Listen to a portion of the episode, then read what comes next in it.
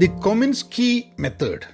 കേട്ടുണ്ടോ Michael ഡഗ്ലസിന്റെ ഒരു സീരീസാണ്. മൈക്കിൾ ഡഗ്ലസ് അഭിനയിക്കുന്ന നെറ്റ്ഫ്ലിക്സിലുള്ള ഒരു മൂന്ന് സീസണിലായിട്ടാണ് ദി കൊമിൻസ്കി മെത്തേഡ് ഉള്ളത് എനിക്ക് ഭയങ്കര ഇഷ്ടപ്പെട്ട ഒരു സീരീസാണ്. ഇന്ന് സിനിമയെക്കുറിച്ചായതുകൊണ്ട് ആ സീരീസിനെ കുറിച്ച് സംസാരിക്കാൻ വിചാരിച്ചു. അത് എല്ലാവർക്കും ഇഷ്ടപ്പെട്ടോളണമെന്ന് എനിക്ക് അറിഞ്ഞൂടാ കേട്ടോ കാരണം ഇപ്പോൾ നമ്മളെ മണി ഹീസ്റ്റുമായിട്ടുള്ള ഒരു സീരീസ് ഒന്നുമല്ല കുറച്ച് സ്ലോ ആണ് ഡയലോഗുകളാണ് കൂടുതൽ പക്ഷേ അതിന്റെ ഒരു അതിന്റെ ഒരു ഏകദേശ രൂപം നിങ്ങൾക്ക് തരാം. നിങ്ങൾക്ക് താല്പര്യം ഉണ്ടെന്നുണ്ടെങ്കിൽ യു ക്യാൻ ഡെഫിനറ്റ്ലി ഡെഫിനറ്റ്ലി താല്പര്യമുണ്ടെങ്കിൽ ഇപ്പം തിയേറ്റർ സിനിമ അങ്ങനത്തെ കാര്യങ്ങളൊക്കെ ആയിട്ട് താല്പര്യമുള്ള ആൾക്കാർക്ക് ആ എനിക്ക് തോന്നുന്നത് ഇഷ്ടപ്പെടും എന്നാണ് എനിക്ക് തോന്നുന്നത്. ഹലോ നമസ്കാരമുണ്ട്. എന്തൊക്കെയുണ്ട് വിശേഷം? Thanks for tuning in to Pahayan media നിങ്ങൾ ആദ്യമായിട്ടാണ് ഈ പോഡ്കാസ്റ്റ് കേൾക്കുന്നതെന്നുണ്ടെങ്കിൽ നിങ്ങൾക്ക് Spotify Google podcast Apple podcast Gaana അങ്ങനെയുള്ള മേജർ പോഡ്കാസ്റ്റിംഗ് പ്ലാറ്റ്ഫോമുകളിലൊക്കെ നിങ്ങൾക്ക് പഹയൻ മീഡിയ കേൾക്കാം. പഹയൻ മീഡിയ മാത്രമല്ല ദെൻ പോസ്റ്റ് ഔട്ട് ക്ലാസ് എന്നൊരു ഡെയിലി പോഡ്കാസ്റ്റ് ഉണ്ട്. അതേപോലെ ദി മിനിമൽ അജിലിസ്റ്റ് എന്ന് പറഞ്ഞൊരു പോഡ്കാസ്റ്റും ഉണ്ട് കൊമിൻസ്കി മെത്തേഡ് മൈക്കിൾ ഡഗ്ലസിന്റെ മൈക്കിൾ ഡഗ്ലസ് എന്ന് പറയുമ്പോൾ ആദ്യം ആൾക്കാർക്ക് ചിലപ്പോൾ ഓർമ്മ വരിക. നമ്മളെ ബേസിക് ഇൻസ്റ്റിങ് ആൾക്കാർക്ക് ഞാൻ പറഞ്ഞില്ല എന്റെ കാര്യം പറയാം. ബേസിക് ഇൻസ്റ്റിങ് എന്ന് പറഞ്ഞിട്ട് ഷരൺ സ്റ്റോണിന്റെ വളരെ ഫേമസ് ആയിട്ടുള്ളൊരു സിനിമ ഉണ്ടായിരുന്നു. ആ സിനിമയിലാണ് മൈക്കിൾ ഡഗ്ലസിന്റെ ആദ്യമായിട്ട് എനിക്ക് തോന്നുന്നു എന്റെ ഓർമ്മയിൽ ആദ്യമായിട്ട് മൈക്കിൾ ഡഗ്ലസ് വരുന്നത് ആ സിനിമ കാണുന്നതിന്റെ ഭാഗമായിട്ടാണ്. പക്ഷേ മൈക്കിൾ ഡഗ്ലസിനെ പിന്നെ ആസ് ഈ ആസ് ഈ ബിക്കെയിം ഓൾഡർ മുമ്പെന്ന് എനിക്ക് മൈക്കിൾ ഡഗ്ലസിന്റെ സിനിമകൾ അത്ര വലിയൊരു ഐ മീൻ എന്താ കേക്ക് ഡഗ്ലസിന്റെ സിനിമയൊക്കെ ഞാൻ കണ്ടിട്ടുണ്ട്. കേക്ക് ഡഗ്ലസിന്റെ സ്പാർട്ടക്കസ് എന്ന് പറഞ്ഞ സിനിമയൊക്കെ. അപ്പം വളരെ ഫേമസ് ആയിട്ടുള്ള ഒരു ആക്ടർ ആയിരുന്നല്ലോ കേക്ക് ഡഗ്ലസ്. ആൻഡ് സ്പാർട്ടക്കസിൽ ഐ തിങ്ക് ഈ ഗോട്ട് ഓസ്കർ ഓൾസോ പിന്നെ Michael ഡഗ്ലസിന്റെ they was another movie game എന്ന് പറഞ്ഞൊരു മൂവി ഉണ്ട്. പിന്നെ വാൾ സ്ട്രീറ്റ് വാൾ സ്ട്രീറ്റ് എന്നല്ലേ സിനിമയുടെ പേര് ചാർലി ഷീന്റെ കൂടെയുള്ള I think it was Wall Street yes or Wall Street തന്നെ ആയിരുന്നു എനിക്ക് ഓർമ്മയില്ല. സിനിമേന്റെ പേര് ഓർമ്മയില്ല പക്ഷെ എന്തായാലും മൈക്കിൾ ഡഗ്ലസിന് സപ്പോർട്ടിങ് ആക്ടറുടെ ഓസ്കർ കിട്ടിയ ഓസ്കർ നോമിനേഷൻ ഓസ്കർ കിട്ടിയ സിനിമ തന്നെ തോന്നുന്നു. അപ്പം Michael ഡഗ്ലസിന് so he is never was never a favourite actor of mine എന്നുള്ള രീതിയിലൊന്നും എനിക്ക് തോന്നിയിട്ടില്ല ഒരിക്കലും. പക്ഷെ Kominsky method completely changed it for me ഞാനിത് ആദ്യം കാണുന്നത് ഒക്കെ മൈക്കിൾ ഡഗ്ലസ് ആണ് അറിയുന്ന ഒരു ആക്ടറാണ്. പിന്നെ Alan Arkins another character. I mean another actor. He's also an amazing actor. അപ്പം ഇവർ രണ്ടുപേരും കണ്ടപ്പോൾ ഞാൻ വിചാരിച്ചു പിന്നെ അത് കണ്ടിരിക്കാം. രണ്ട് പ്രായമുള്ള ആൾക്കാർ തമ്മിലുള്ള എന്തായിരിക്കും and I mean to be honest ഉണ്ടല്ലോ. എനിക്ക് ആ ഫസ്റ്റ് സീസണും സെക്കൻഡ് സീസണും ഉണ്ടല്ലോ. രണ്ടും ഒരുമിച്ചാണ് ഞാൻ കണ്ടത്. ഒറ്റടിക്ക് എനിക്കത് രണ്ട് ദിവസം കൊണ്ട് ഞാൻ കണ്ടു തീർത്തു. അതിൽ ഇതൊരു കഥയുടെ ഒരു ഒരു ഒരു ഒരു പ്ലോട്ട് ഞാൻ പറഞ്ഞുതരാം.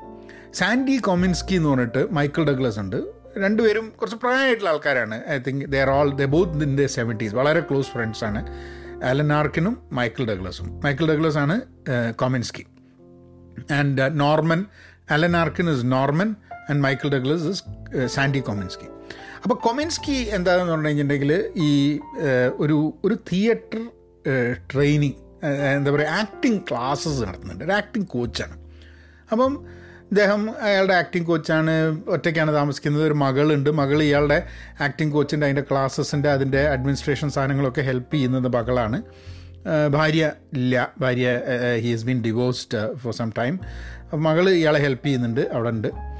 പിന്നെ ഇയാളുടെ വളരെ ക്ലോസ് ഫ്രണ്ടാണ് Norman. Norman is a extremely rich guy ഒരു ഒരു മൂവി ബിസിനസ്സിൽ തന്നെ ഉള്ള ആളാണ്.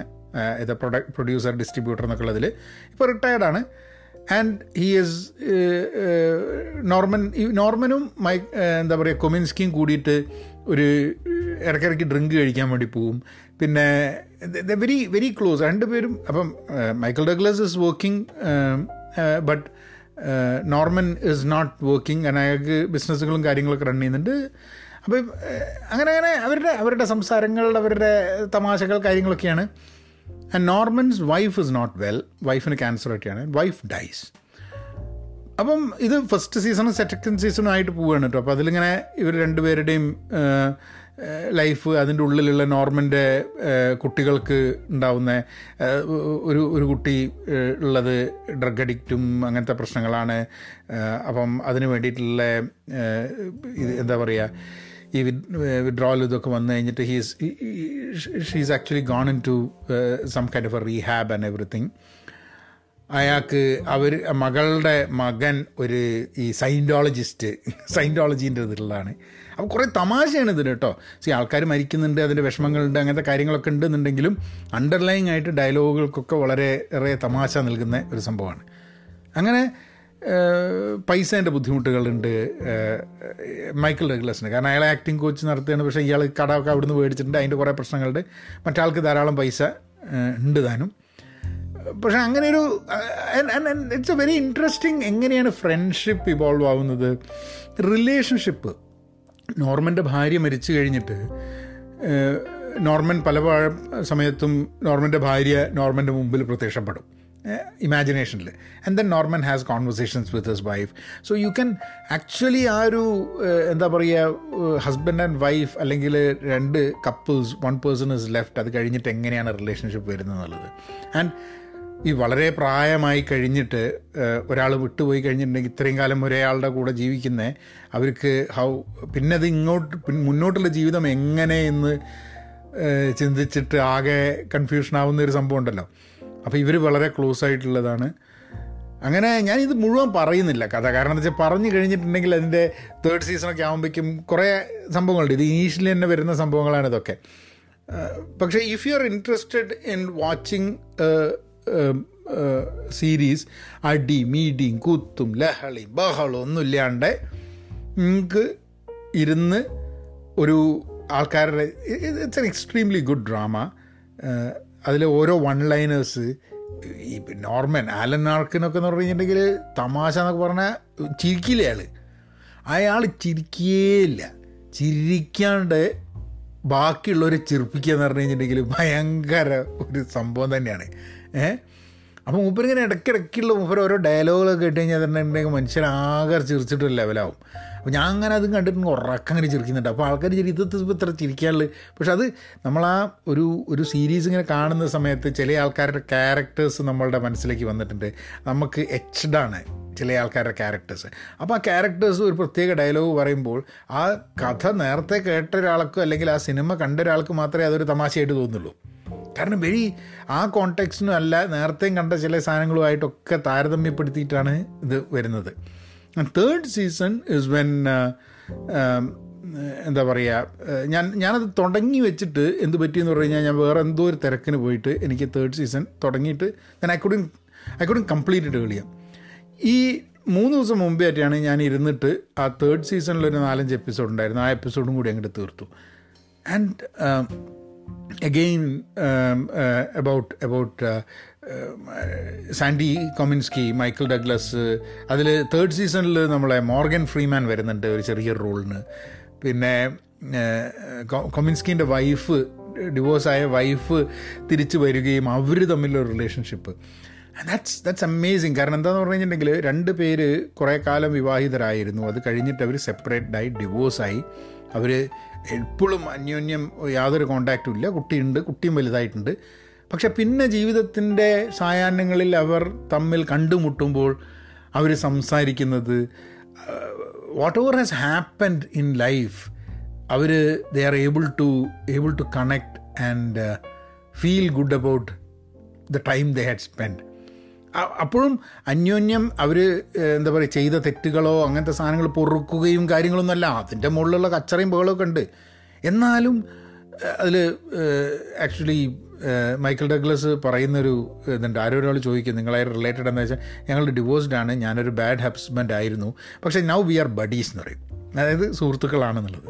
ആൻഡ് ഐ തിങ്ക് നമ്മളുടെയൊക്കെ ഇതിൽ നമ്മളൊക്കെ ചില രീതിയിൽ മാത്രമേ ബന്ധങ്ങൾ പാടുള്ളൂ എന്നുള്ളതൊക്കെ നമ്മളുടെ മനസ്സിൽ ചില ഐഡിയാസ് ഉണ്ട്. അല്ലേ? ഇപ്പോൾ രണ്ട് പേര് തമ്മിലായി കഴിഞ്ഞിട്ടുണ്ടെങ്കിൽ സൗഹൃദ ബന്ധം എങ്ങനെയായിരിക്കണം? ഇപ്പം ഭാര്യ ഭർത്താക്കളായിരുന്നെങ്കിൽ സ്പൗസ് ആണെങ്കിൽ എങ്ങനെയാണ് റിലേറ്റ് ചെയ്യേണ്ടത്? കുട്ടികളായിട്ടുള്ള റിലേഷൻ എന്താവണം?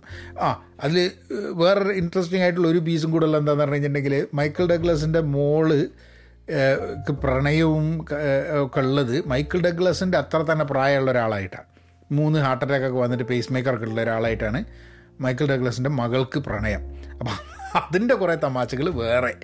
അപ്പം അപ്പം അപ്പോൾ ഇത് ഇത് ഇതൊക്കെ വെച്ചിട്ട് ഹൗ പീപ്പിൾ ഇൻട്രാക്ട് അപ്പോൾ മൈക്കിൾ ഡഗ്ലസിന്റെ ഉള്ളിൽ നിന്നുള്ള മൈക്കിൾ ഡഗ്ലസിന്റെ ആ ഒരു അച്ഛൻ അങ്ങോട്ട് പുറത്ത് വരും ഇടയ്ക്ക്. അച്ഛൻ വന്നിട്ട് പറയും "ഏഹ്, ഇയാളോട് വലിയ ഗുണദോഷിക്കാനൊക്കെ നിൽക്കും. നിങ്ങൾക്ക് നാണല്ലേ? നിങ്ങൾ ഈ ഈ പ്രായമൊക്കെ വെച്ചിട്ട് എന്റെ പ്രായമല്ലേ? നിങ്ങൾ നിങ്ങൾ നിങ്ങളെ കുട്ടിയാവാനുള്ള പ്രായമാണല്ലോ എന്റെ കുട്ടിക്ക്.